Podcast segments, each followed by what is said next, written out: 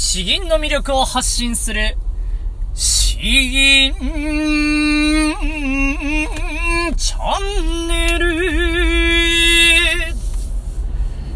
おはようございます。詩吟チャンネルのヘイヘイです。この詩吟チャンネルは詩吟というとってもマイナーな日本の伝統芸能のその魅力とですね、詩吟を通じて得得した、まあ、腹式呼吸の発声方法について発信していくチャンネルにしております。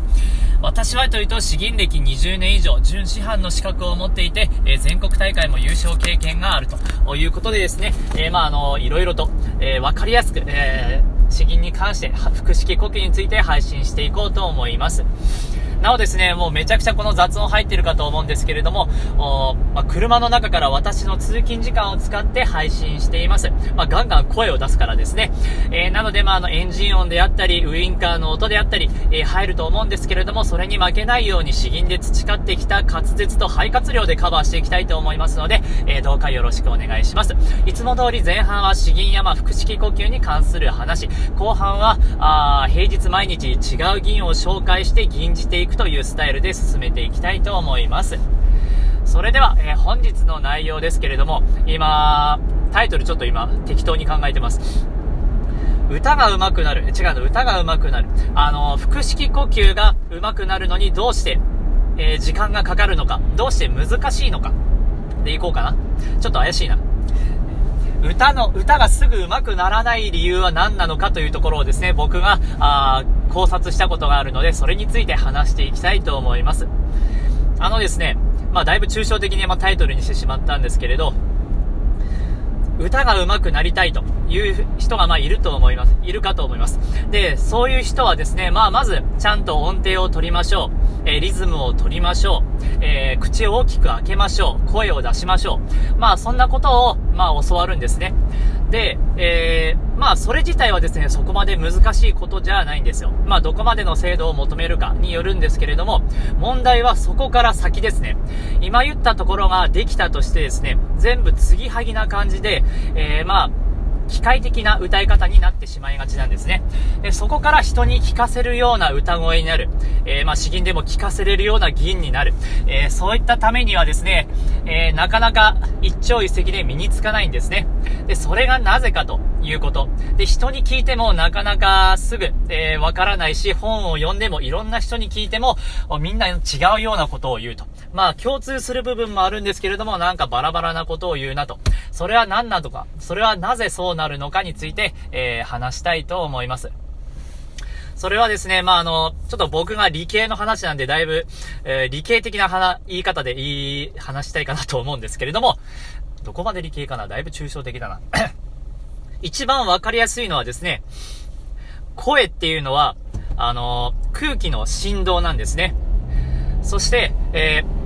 ー、空気っていうのは、もちろん見えることが、見ることができません。で、振動っていうのも見ることができないんですね。まあ、あの、車を走らせる場合には、ガソリンがあって、で、それをアクセルを踏めば、車が走り出すんですよね。今僕がまさに運転している状態なんですけど。で、声も同じで、空気がガソリンで、えー、それを動かせば、まあ、丹田とか喉を使って出すことができれば、あ声となって動き出す、出力するということになります。わかりますかね？この息ガソリンになる空気、そして響き、両方全く目に見ることができないんですよ。だから、あ難しいんですね。わかりますかね？まあ、あの、とってもシンプルなことだと思うんですけれども、だからこそなんです。じゃあ、この空気を、どっちも見ることができないからこそ、どっちも別の手法で見ようとする、観測しようとするんです。だから、あそのためにいろんな人がいろんな言い方でこうやったら分かりやすいよ、こうやったら見えやすいよっていうことをたくさん喋るわけですね。まあ僕も同じなんですけれど。空気はどういう風に吸えばいいのか。空気というものは見えないけれども、横隔膜を使って、え丹田を膨らませてとか、あそういったことで間接的に見えるような形にすることで、えなんとか人に伝えることができるということになります。まあもう一つ同じですね。あのー、実際に声を出す場合です。声を出す場合においても、えー、まあ、空気の振動ですよね。空気の振動はどうやったら見えることができるか、それは結局声に出してみないとわからないんです。だから、えー、この目に見えない体の中を使ってですね、この空気をさらにここのポイントから抜けるように出すとか、当てるように出すとか、ぶつけるようにいくとか、あこもっと鼻の先から出すようにするとか、まあいろんな響かせ方、空気の通し方、当て方があるわけなんですけれども、まあ、難しいですよね。目に見えないところを使って目に見えないものをコントロールしようとする。だからこそ、まあ、歌が上手くなる、いい声が出せるようになるっていうのは難しいんです。そういう意味ではですね、この本質的なところ、空気をコントロールしよう、声の響きをコントロールしよう、そのためにどういうやり方が自分には合っているのか、どんなイメージを持ったら、あ自分はコントロールしやすいのか、そういう想像力というものがとても大切になっていきます。ということでですね、えー、まあ、すぐ歌が上手くなれない人はなぜそうなるのか。それは仕方がないんですね。目に見えないものを使って目に見えない、え、出力を出そうとするからです。だからあ、イメージを大切に自分のやりやすいように、いろんな話を聞いて、いろいろ日々、えー、試行錯誤していくことが大事なんじゃないかなと思っております。ということで、えー、後半の方ですね、移りたいと思います。後半はですね、まあ、いよいよ寒くなってきたので、あえて真夏の詩吟を吟じたいと思います。三定の果実。果実っていうのは夏の日と書きますね。えー、神弁という方が作られました。もう、中国の、えー、唐の時代ですかね。800何年、そんな時期です。えー、じゃあ詩文の方読んでいきます。緑樹、影細やかにして果実流し。老大、影を逆しまにして地頭にいる。水晶の蓮動いて、微風起こり、一家の勝美、満員芳し。えー、緑樹。まあ、あの、緑色の木々がですね、影細やかに、細やかにては影を濃くするという風に書きます。で、えー、それだけ濃い影が出てくるほどにもう夏が、夏の時間がもう長くなっているということです。老大影を逆しまにして地頭にいる。えー、老台、まあ建物ですね、えー、それの影がまあ逆さになって、えー、池の方にも映っている。え水晶の蓮、すだれが、あふよふよと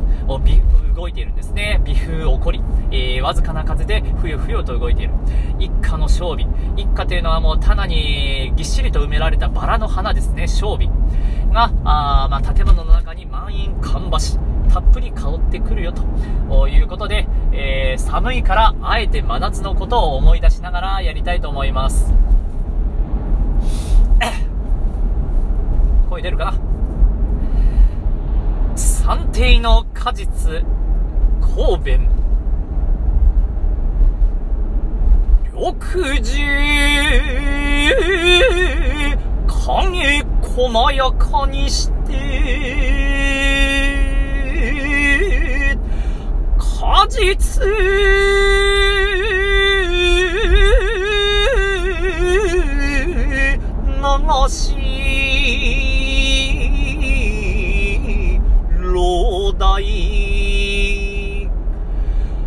影を逆しまにして地頭に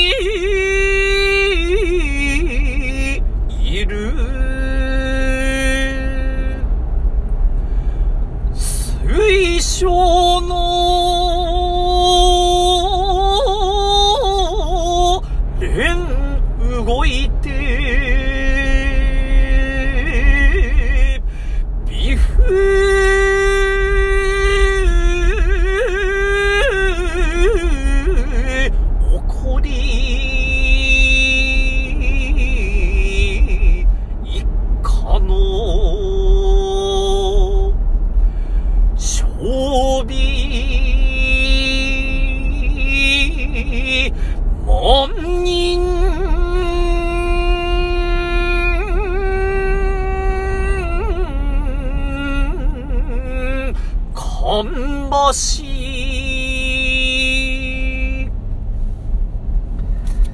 えー、なかなか味を見せるのは難しい、銀なんですけれども、うん、僕もちょっとまだまだだなと思いますが、えー、こんな感じですね。えー、詩吟チャンネルではまあ、詩吟の魅力であったり、えー、まあ、複式の発声方法であったり、いろいろとですね、まあ、平日毎日真面目に配信していきます。あとは夜に、まあ、シルバー、川柳だったり、えサラリーマン川柳であったり、えー、まあ、吟じてですね、まあ、詩吟の難しさをもうちょいお手軽に感じてもらえればと、1分もないような動画なんで、えー、音声なんでそちらも聞いてもらえればと思います。